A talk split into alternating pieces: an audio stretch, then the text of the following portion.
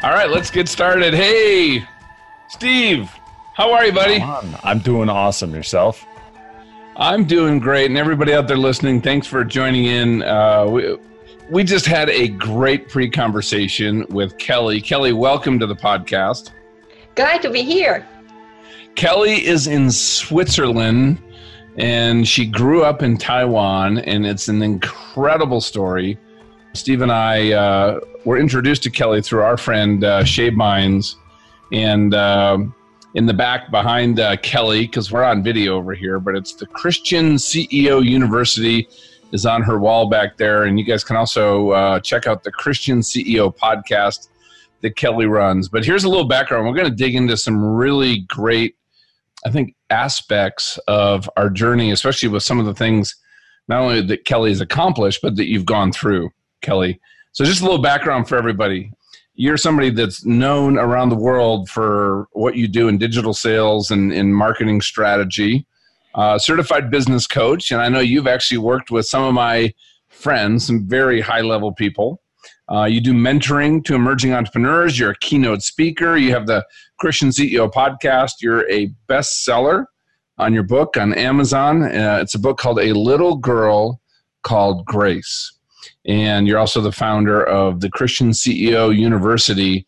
And here's what I'd like to do, just so people can get to know you, because I know you've accomplished some incredible things on the executive side. But you know, you really started from a very kind of humble place, and there was some incredible odds. Really, a lot of people might think they're insurmountable in front of you when you were growing up, and you survived sexual abuse. You had people tell you that you can't do this. You were told that, uh, you know, to stay in your place. When you finally get to an executive, I love this story. I can't wait to hear the rest of it. But you get to an executive level and you find that there's absolutely no women's bathrooms on the executive floor because that was not the culture. So you have been breaking barriers your whole life. So, what I'd like to do, Kelly, is turn it over to you and kind of have you walk us through your journey from growing up as a little girl in Taiwan to what led you to what you're doing now. Well, you know, I was born and um, raised at a time and a place where baby girls were not valued much. We were just seen as a future baby production machines. Hmm. And no need to invest as much, especially education. And not to mention that I was just a daughter of a mistress. So there are the time a place like there's a period of my time was quite dark. I would say over one and a half decades of my life, I'll never know what's gonna happen to me in the night because of my mother and her drunken boyfriends. While she tried very hard as a single mother to raise me and my brother up, but she just didn't know better. And I often, you know, look out the window and saw other uh, quote unquote normal families where there's a father, there's a mother, and they brought their kids just to, you know, the uh, local grocery store, just simply maybe uh, bought them a lollipop and I would look at them and thinking, why my life is so different? Is that there uh, opportunity for me mm. also can have that kind of life? Mm-hmm. So I figured that education probably is my only way to escape. And back then, the education system in Taiwan is after the nine years obligation education that you know, uh, you have to enter a national exam to compete with the whole country to try to the girls try to go to the top three girls school the senior high and the boys are the same to top three boys senior high school because only those people if they go to the top three schools you have opportunity to go further to go to university and we are talking about the ratio between probably is 1 to 3,830. So, oh, so only one out of 3,830 students get into one of these high schools? Yeah. Wow. Either go to the top three school. What I meant. Yeah, top three. Okay. Right. Then after the three three years in the senior high, then you have to then if, if you want to go further, you want to go to university, then you have to again go to the national exam again. So I managed to get to the top second girls' school, high high school, and then afterwards I got into the university. When I got into the university, because it is uh, you know is tu- you have to pay off tuition, it wasn't cheap, and my birth father who abandoned us since I was age of five and suddenly appeared because I was the only one child among all his mysteries that I was able to get into university. So he Mhm. showed up, he want to claim his glory. And then at the same time, he promised that he would pay for my tuition. So my mother was, you know, over the moon. And couple of days, I would no about one month ahead of the school starts, I went to the administration office and you know to get some paper done and then but then the secretary told me say you know your tuition wasn't paid i say oh maybe it's a mistake because my father did say that you know he paid well he didn't. Now you know i beg that secretary and i have only one month to come out the money and to pay for tuition. And so i look for a job but who will hire you know a teenage girl and only can work for that two months of summer vacation you know. And so the only kind of jobs i could find is sales commission based. So that's where my sales training started all the way from whatever i can find the newspaper uh, subscription the physical newspaper uh, cassette tape and for Mhm. those of you don't know what's a cassette tape, you are not qualified to listen to this podcast because that means you're too young. And and uh, uh, kidding aside, cassette tape basically is the earlier generation than the CD, right? So uh, cassette tape and vacuum cleaners and all different kind of things, door to door sales, just to make enough money to pay the next term of tuition. And that pretty much is the story of the four years that each summer and winter vacation I have been doing. And because I try to escape the chaotic situation at home, I walk into the wrong marriage. I uh, married to my uh, ex-husband, and in the process of that, that he made sure that he I will remember the rest of my life in the painful situation. And so he made the divorce day same day as our got married that day, the same date. That moment, I already graduated. I started work for uh, the first five star hotel in Taiwan, and uh, a colleague brought me to a church. And that moment in Taiwan, we only had 2% of population were Christians. So if you want to become a Christian, you almost just as a, like an alien. I remember the moment I decided I want to be, get baptized, I was disowned and kicked out by my mother.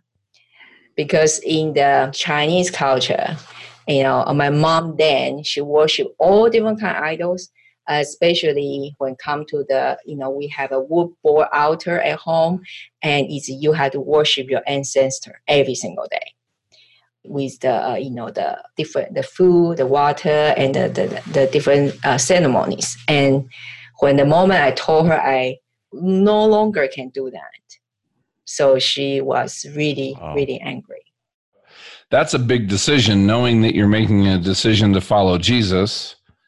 I'm sure you knew that this could happen with your family, and then it did happen. What were you thinking as you went through that?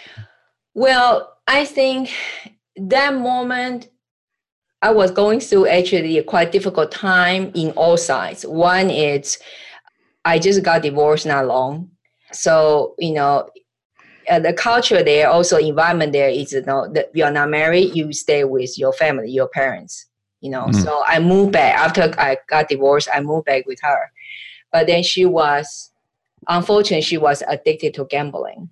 So they're just, and then also the alcohol. And so it just, there was no, not a day quiet at home. Mm. And so I never found peace for years helping her to worship all different kind of uh, gods. And so the moment when I found peace with Christ and I made that decision, that was a behind the scenes story and obviously all detailed stories in the book. It's God told me that he want me to move out. And I thought, well, that's not possible because you know uh, in Asia then you know I mean now also the real estate is very very expensive. I think John, you live in Japan for a while, so you probably mm-hmm.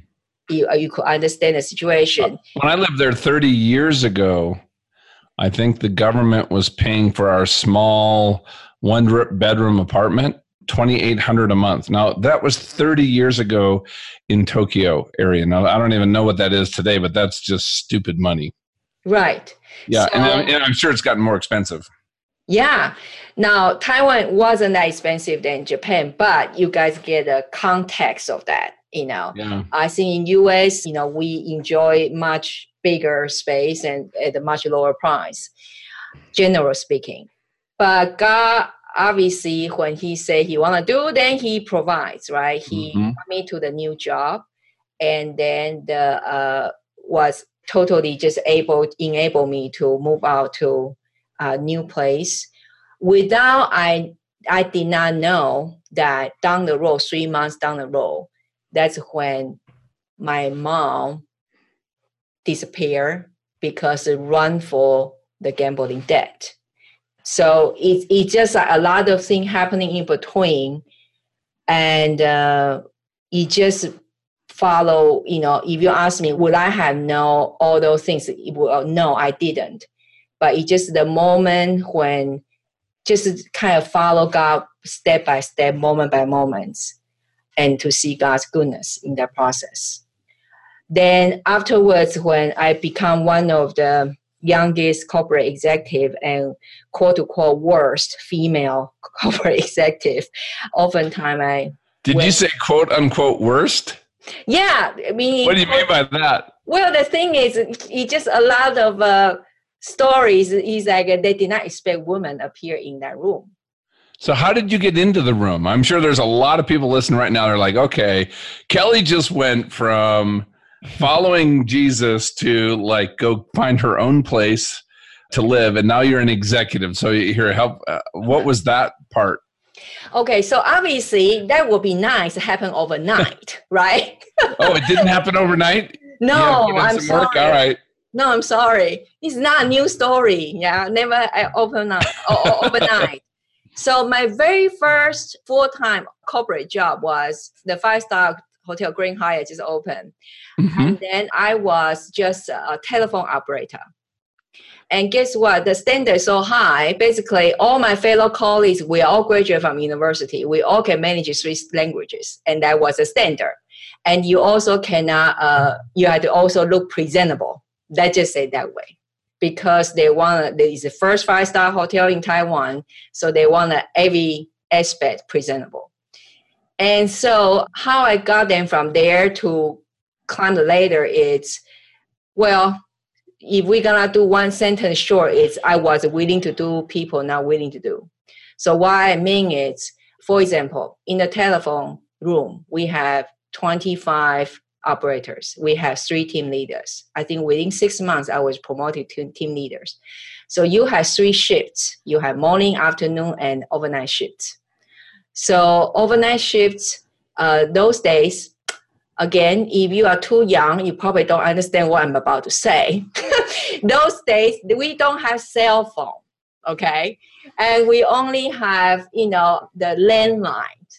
And so all the hotel guests, 1,000 rooms of them, that they need to make overseas call, they need to call operator room to make the overseas call.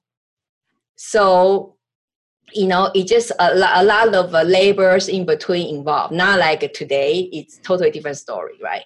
And also in the morning, between 6 to 7 o'clock is the busiest time in the operator room because the morning call. Mm-hmm. The people book, hey, please call me up 6 o'clock to wake me up for they're gonna Oh. go the flight, right? So we have all those. So imagine if we have 80% of the occupancy, that means 800 rooms. Now, in general speaking, 80% of that 800 rooms, they all want to wake up between 6 to 7 o'clock in the morning. So how many calls that each operator have to make to get that mission accomplished every single day? Now, of course, some of them are group, and group is by machine, the PBX system to set it up. So when I say I was willing to do what the ladies, a lot of ladies that are not willing to do is I was willing to do the three months shifts or overnight and learning from inside out the PBX system. So that was one day when uh, the PBX system went down. The system went down, meaning there's no group phone call will go out. Then guests will miss their flight.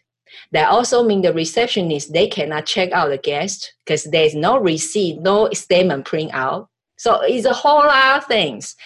And then from there, I got into a sales department and then gradually go from there become corporate executive. So, Kelly, where did this work ethic come from? Because you're supposed to go to university, your dad's going to pay, he doesn't come through, you bust your tail and you get it done. You get to this hotel, this five star hotel, you start at the bottom rung and you just outwork everyone. Where did that inner drive come from? Who instilled that in you? I don't know for sure, but I trust that since God is my creator, I trust that God has put that inside of me. At the time, I even wasn't a Christian yet. It's almost like, yes, logically, if I was raised in that situation and all around me told me, you know, as a woman, you don't have much worth, I should just follow the, the crowd, right? But somehow I had that kind of incarnation, kind of the we call about the holy anger. Is feel like this is supposed not it, Mm. and I'm sick tired of that. If people see the women are successful, especially those days, is that she must sleep with some men in order to get that kind of position.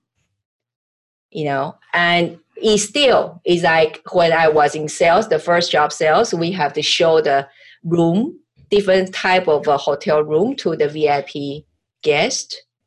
The showroom is only five minutes per room. The room door always open. Yet still have a rumor say, Kelly, you slept with so and so during those showroom. That kind of rumors. Mm. And from the beginning, from the starting, when I heard that, I think a lot of ladies today, you probably still can relate. It's just different context, different situation. When I heard that from the very beginning, it's very hurtful. I think I went home, I cried for days. But after that, I just learned that when people make the rumors, that kind of rumors or any kind of rumor to try to hurt you, actually it's not about us. It's more about which state of mind they are in themselves. Mm. Later when I pass by, when I see the, you know, the receptionist, they're giggling, they, I know they are talking about me, I will just walk to them. I will just walk up to them and say, so this time, whom I slept with this time? So you didn't ignore it and walk away and deal with it. When people were gossiping about you and you knew it was wrong, you would go up and say something to them. You didn't just let it rest. from the beginning, I did not know what to do. But Yeah. after that, I did not like sleep. I just say, okay, that was once I had enough. I guess it's after a while, and also I had a bad day that day. I was just in the during the briefing time. We have always a different shift and we'll brief. And while briefing I just said, I just grab out the whiteboard and I, I just say, they just made that clear today Okay, I say let's count the time that we can walk into the room, and then we have to show guests all those things, you know, and then they need to ask question, and then we need to take the clothes off, and then we need to have a sex, and then, I mean, see how this work. Sometimes, you know, it just like say the kingdom taken by force, right? There are times we cannot back off. There are times we have to mink like sheep, but there are times we have to roar like lions. And for me, that's a lesson I learned through the years. We're going to take a quick break to hear a word from our sponsors. Are you like me, where you start a book and then bright shiny object syndrome distracts you and you start a new one? Soon after, you got four or five books on your nightstand or unfinished on your Kindle? Well, last year, John and I both subscribed to a book summary service called Blinkist. Blinkist divides the biggest thoughts and ideas of every book into short little blinks. That's what they call them. And you can finish most of those summaries in less than 15 minutes. The app is beautifully designed, and you can listen to the audio versions while reading along or while on the go. When John and I would hang out after his accident, he coached me up, and one of the things that he told me to do was read at least 10 pages of a book in bed before going to sleep. But I've translated that into a Blinkist summary, so on a few of them, like How to Win Friends and Influence People, I've read the blinks, then reread them over a few days to really get those key points in my conscious and subconscious. Try them for a free seven day trial, and if you use the affiliate link embedded in the summary of this MP3 or at eternalleadership.com slash blink, if you like the service and end up subscribing, you'll be helping to offset the costs associated with producing this show. Beauty of affiliate marketing. Again, the link is at eternalleadership.com slash blink and embedded in the summary of this MP3. Thanks. Yeah, you know, there's something else though I pulled out too. It's interesting. Kelly, my son, who's now 22, who's joined our team, he had a really challenging journey from high school into college. And he wanted to start a coaching program to really help, and he's working on it right now. Young men and women, but mostly men, really connect to kind of their values, their passion, know why they're going to college. Uh, I'm sure you were imagining part of your work ethic, right? This life that you wanted to create that was very different from what you grew up in. Also, to stay connected to their faith. So, we did a survey of uh, well over 100 18 to 25 year olds. And I got to tell you, and I'm sharing this because I know we have a lot of listeners that are parents that are my, uh, you know, our age in their 40s, 50s, 60s. Every single response, the amount of almost hope, and this is most, this is all American, you know, youth but people were so afraid of making the wrong decision for a career. They felt like this incredible pressure to, quote, figure it out. They didn't know what the next steps were. And I think there's such a valuable lesson in your story that you talked about is here you are with a college degree you can speak three languages and you get a job as the operator working in the you know the telephone room and what you did in saying instead of saying is this the right place to be? You know, I deserve more. They gave me this job because I'm a woman. You went in there and said, you know what? I'm going to outwork everybody around me. I'm going to serve people and I'm going to do things that other people are not willing to do. And that's going the extra mile. And then that kept creating opportunities and uh, new experiences for you. And I think it's a really, it's such an important reminder to realize that wherever we're at, if we do our job as if we're doing it for the Lord, you know, not for the recognition or not for, you know, other reasons like that, I truly believe that that is going to be what leads you to maybe, you know, what's next and what's next and what's next. And there might be three or a series of three or four of these jobs that you don't like, but you look back and go, wow, when you became an executive, it's all these little things that actually then prepared you to succeed in that role. You might not have known it at the time, but I wanted to share that because it's really interesting to just see in this entire group of over 100 people that answered. I think we had one answer in that group of somebody that said, Man, I know where I'm going, I know what I'm doing, and I'm like all in. Everybody else, there was just like the confusion, almost a hopelessness, a fear of making a bad decision. And that that actually really surprised me, but also said to me, you know what, there's a huge opportunity for this generation that's coming up who are going to be the entrepreneurs of tomorrow and the leaders of tomorrow to just, for our generation, to really equip and to mentor them. And I know you do so much in in that area. So I wanted to share that. Oh, thank you. I also have two children. One is 20 year old and one is 17 years old. And so I can relay what you just shared. Now, if for those parents that you are listening now, or you might want to also maybe can share with your children, here's the thing. I think there is a two sides of a balance here. You know, in one side, a lot of time we blame the, I think, generation Y, generation uh, XYZ, right? Generation, basically the millennium generation say, oh, they don't know how to work. They don't have work ethic. They are not like our generation, so and so, so and so. Okay, that's one side of the looking things. The other side is like, that's to make sure uh, we need to prepare them enough. We need to uh, make sure they don't let go of uh, certain things, and so we cuddle them, and then we we just kind of over prepare. like we are just try to provide them the things that, especially that we did not have in our generation, right? Now, if I look at how my children, they the environment, the context, the whole context of the culture, the generation, the, the technology, the thing they are in, right? The both end is not fair to them in one side, right? They if they're born the way that you know the iPhone is already there, the, I mean the mobile phone already there, the Google is already there, right? So it's different than how we grown up, right? But the other side is our us as a parents that we become lazy. If we become lazy, I'm not saying all the parents. I'm saying I saw some of the parents that we became lazy, that we just rely on the information out there to educate our own kids rather than take up that responsibility that God has given to us, as the Bible say, that you need to guide your children to the right path so later on they will not uh, go to the wrong way. So I just want to say that first, I think it's two generation. For the young generation, it's like, please do not feel afraid to make mistake. Okay, I'm not saying just go out and waste your life. That's not what I'm saying.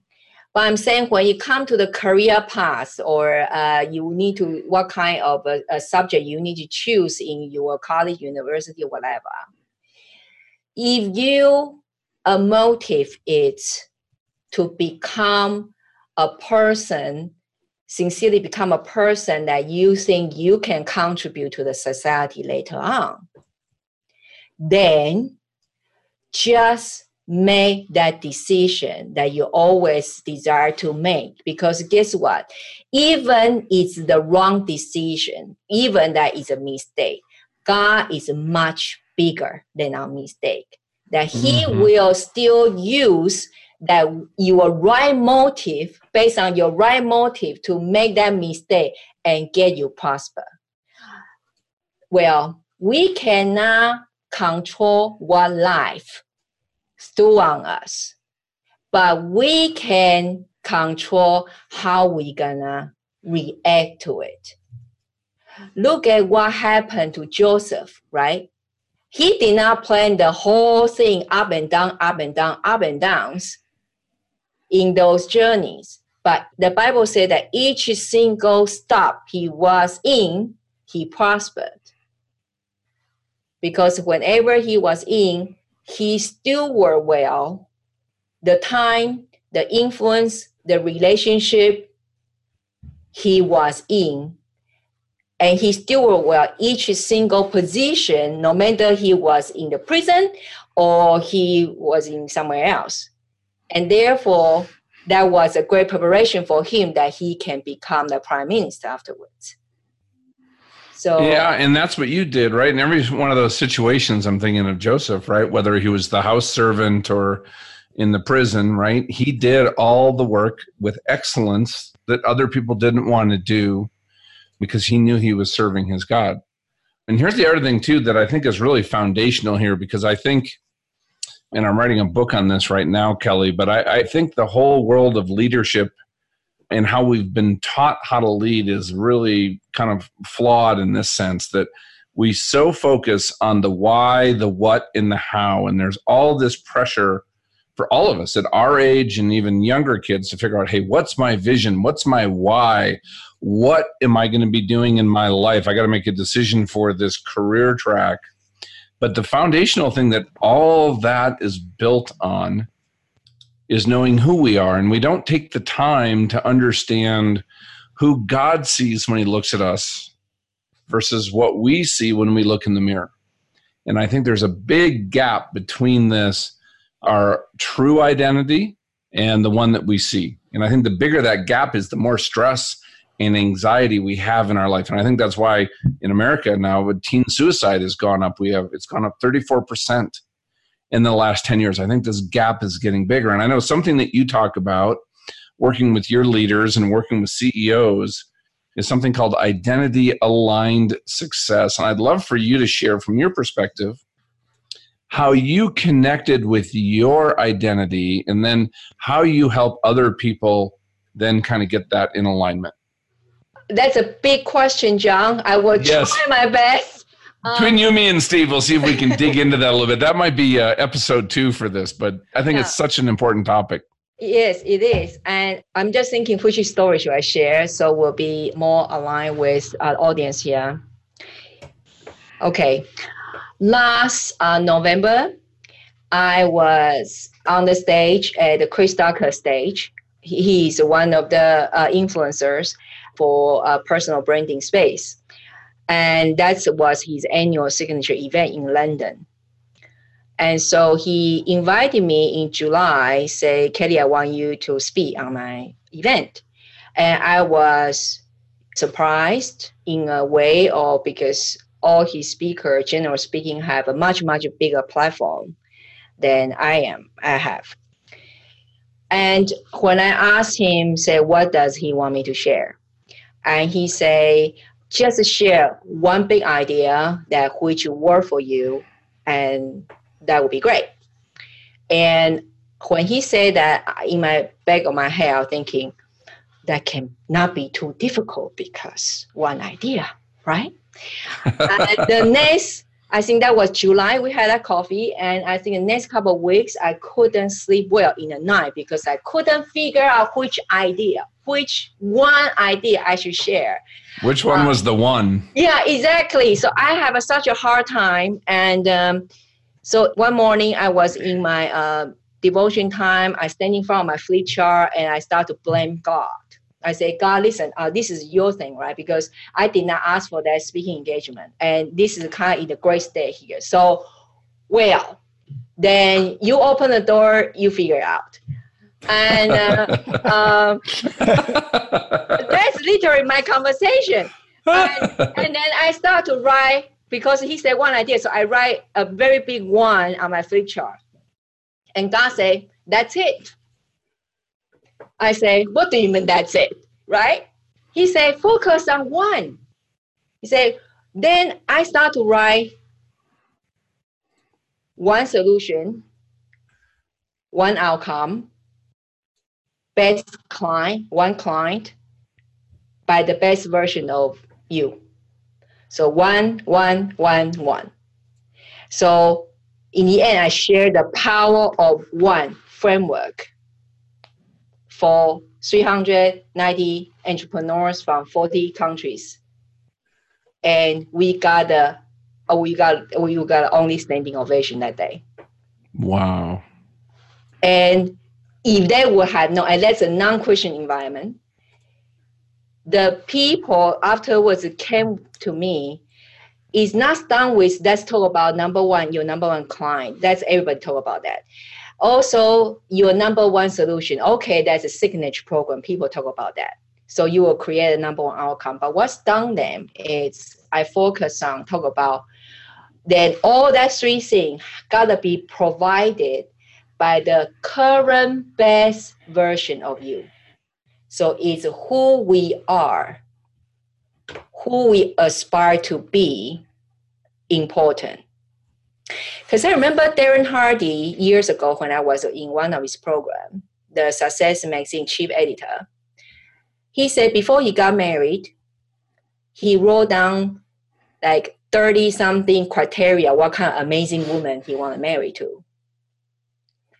Next morning, he woke up, he looked at the list again, and he had epiphany. He said, okay, but what kind of amazing man this woman will be willing to marry to? Mm. In the entrepreneurial journey or parenting journey, or for young people you out there, this journey to pursue success, I want you to now imagine a, a graph in your mind. In the horizontal, a line, is called time. In the vertical line, is called success. It will be ideal. We just draw a line like uh, diagonally, go all the way up, meaning as the time go, then our success level just go all the way up. That is a fantasy. The reality is we're gonna go through a lot of squeaky line in between up and down, come, uh, forward and backwards, right? Every time when we dip in the bottom, which we're gonna face many of them. Every time when we dig deep, that moment, we got to make a decision. Then based on what we will make decision. That moment is not amount of how high is your goal? Let's say for business people, I don't care that moment you think about, oh, because the goal is a million dollars. Or it's how is the strategy of, oh, okay, I need to use the framework, this or that. Those doesn't work. That moment, you only can base on who you are or who you aspire to be to make a decision if when in the night I was abused, I need to make a decision say, am I gonna allow this happen again? Or I gonna fight this out. I gonna have to find a way so I will not let this allow this happen to me again or happen to the girls I can reach out to help, not happen to them again that moment is not based on anything else but who I want to be. It's identity based. The other graphic I want you guys to think is a two triangle. The first triangle on the top is goal, your goal. Your bottom and the bottom is your identity. So that's what most people do. Their identity is the bottom. And they say, let's just pick an easy one. Say, oh, I want to lose 10 kilo or 10 pounds in next seven days. And then they try to power through, will power through that. But the other triangle is on the top is goal, but I already decided because my identity is a fit person that I want to become fit so I can contribute more rather just say, oh, I want to lose that 10 kilos so I can put into the beginning in. I mean, that can be a good goal, but that won't sustain you. But I make a hundred percent decision, say, uh, look at me or say, this is not me. This is just a symptom right now the real me is that fit, that strong, that whatever you're gonna put it there. And based on that, I will then take action. So your identity with the goal is aligned. So it's no friction. Because that is the only way that you can create that sustainable success, whatever the success for you that is without giving any names, give an example of someone that you've coached through that and what's happened in their life since making that paradigm shift. So recently, because I have a beta group to test out this Power One framework, it was originally just a keynote, uh, not keynote, a presentation on Chris stage. And afterwards, obviously, God has a much bigger plan than that. I mean, obviously, you guys can tell He set me up, right? Just set me up all the way. So basically, this is not coming as a, a mentoring signature program. So I got 20 people after that presentation as a beta group. And we test out, they went with me nine, I think 10 weeks in live uh, coaching and with, with the material. So there's a many breakthrough, but one of the lady, she is a professional pianist for the, especially for the wedding ceremonies. So that's his, that's her business. So her struggling is she say she cannot break through whatever the price she was set to. She always just you know in all, she's afraid that if she uh, increase the price, that she will not have clients anymore. And but at the moment, the her price is too low. She's burning out and also attracting uh, the not ideal clients. Give her a lot of headache. After we understand what exactly she is, what she's serving, I mean, she really undercharge her service. So then we walk through, say, okay, so what do you see who you are? when the in the context of what kind of professional pianist you see yourself in the wedding scene in this industry. And then she described. I said, don't think about business, just think about who you are. And she went through that process, described that, I say, I am well known for it because I compose the signature song just for the wedding because my job is to creating a memorable experience for them that they will cherish the rest of life. And then she go on and on and on. She basically then speak spoke out her true identity, who she is. Hmm. So from month couldn't book any weddings to in two weeks she has 16,000 pounds of income. She did not change her service. She just approached differently by express uh, what she just did in our section to her new clients. And new client said, yes, of course, you are the one I've been looking for. So in connecting to her identity, she was then able to connect to the value that she can provide others and then actually accept that that that value that i'm going to provide that person i want to serve is worthy of somebody paying me for that yeah. because i think a lot of uh, special people in the you know the service industry coaches they really struggle with that and my benchmarks already always kind of been kelly that and it was hard for me as I moved my own prices up. Right, these are things I struggled with.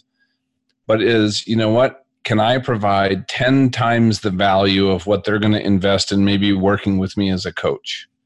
Right. So let's say they're going to, you know, when my prices were, you know, a couple hundred a month, you know, could, you know, so what's that? Uh, let's call it 2000 a year. Am I really going to provide them 20,000 of value? Well, then anyway, what I'm saying is it's so important for us to understand whether we're in sales, we're managing a call center, right? We're running a team or we're a solopreneur, like some of the things that we're, you know, we're talking about here now is the value that we have inherently in the fact that we are Christ's workmanship and we're created perfectly for what he's been asked us to do right now in this season.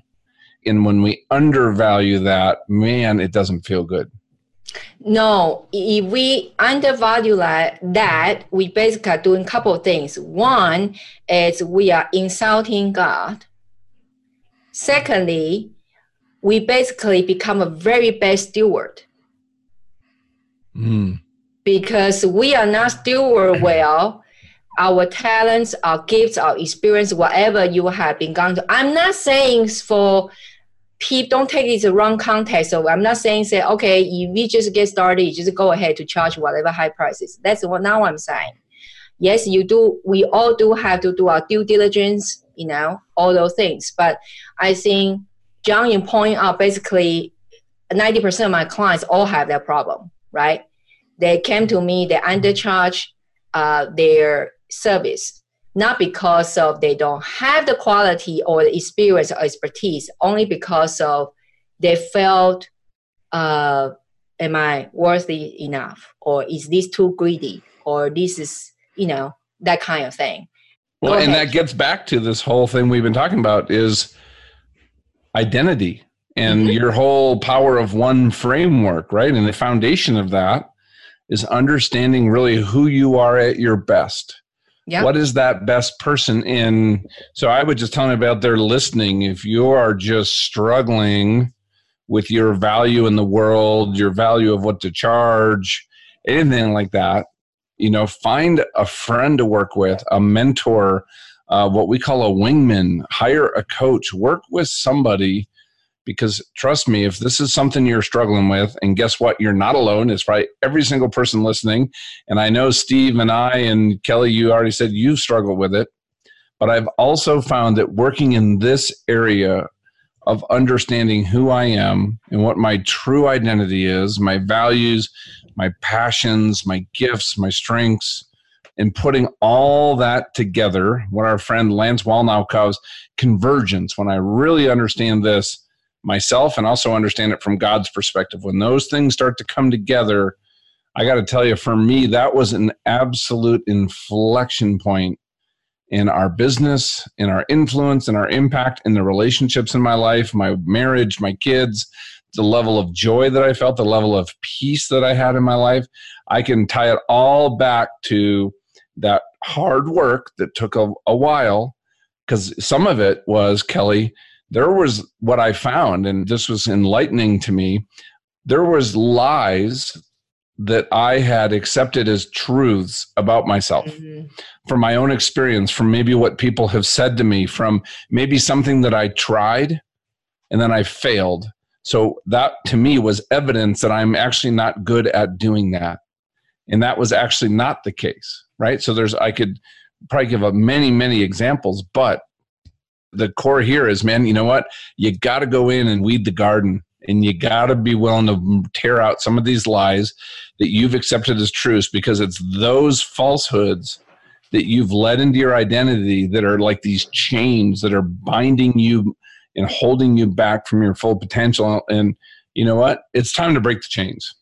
Yeah it is. It's interesting. Uh, i just interviewed um, uh, clay Craft and um, we're talking about he have a phrase say each belief system has a consequence. Mm-hmm. it's like you know it doesn't matter that think about that.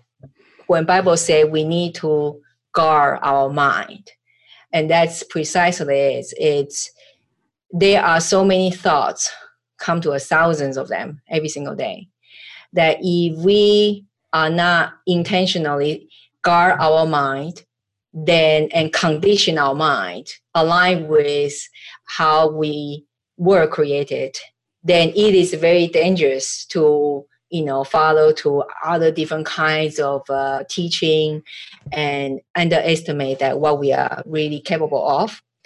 Uh, think about if we want to pay we easy to pay attention say oh i want to make sure i'm physically fit so we will pay attention to what we eat right but when it comes to our mind, actually for the more, that if we don't pay attention to what comes to our minds and how we deal with them, and that's where we're gonna have all different kind of trouble.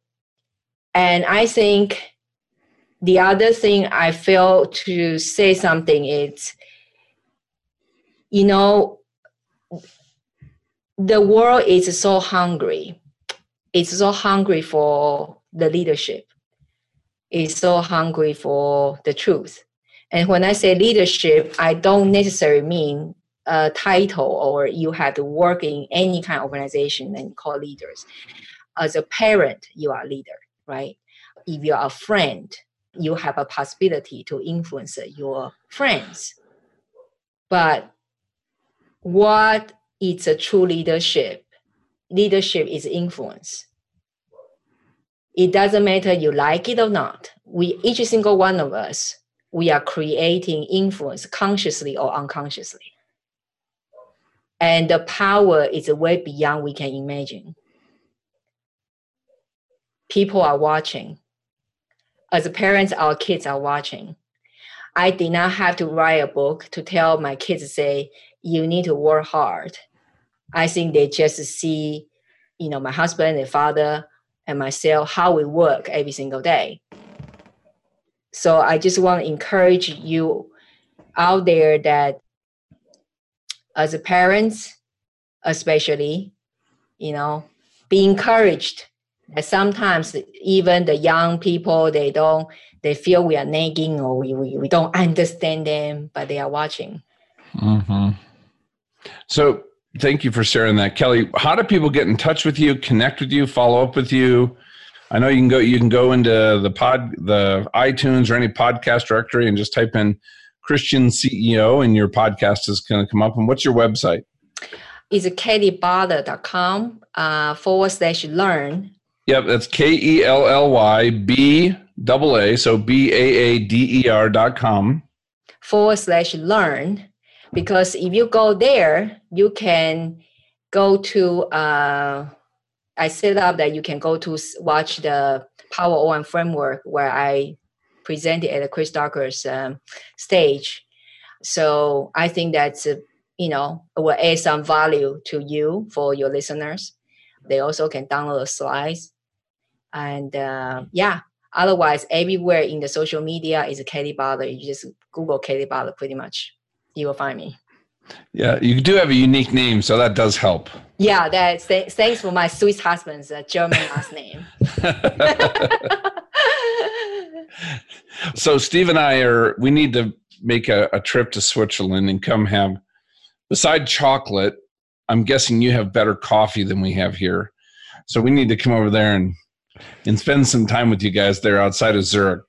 Uh, but uh, you know, as we wrap up, right? People have been listening in. This has been such a great conversation. What any just final thoughts or anything you just like to leave with everybody who's been hearing our conversation?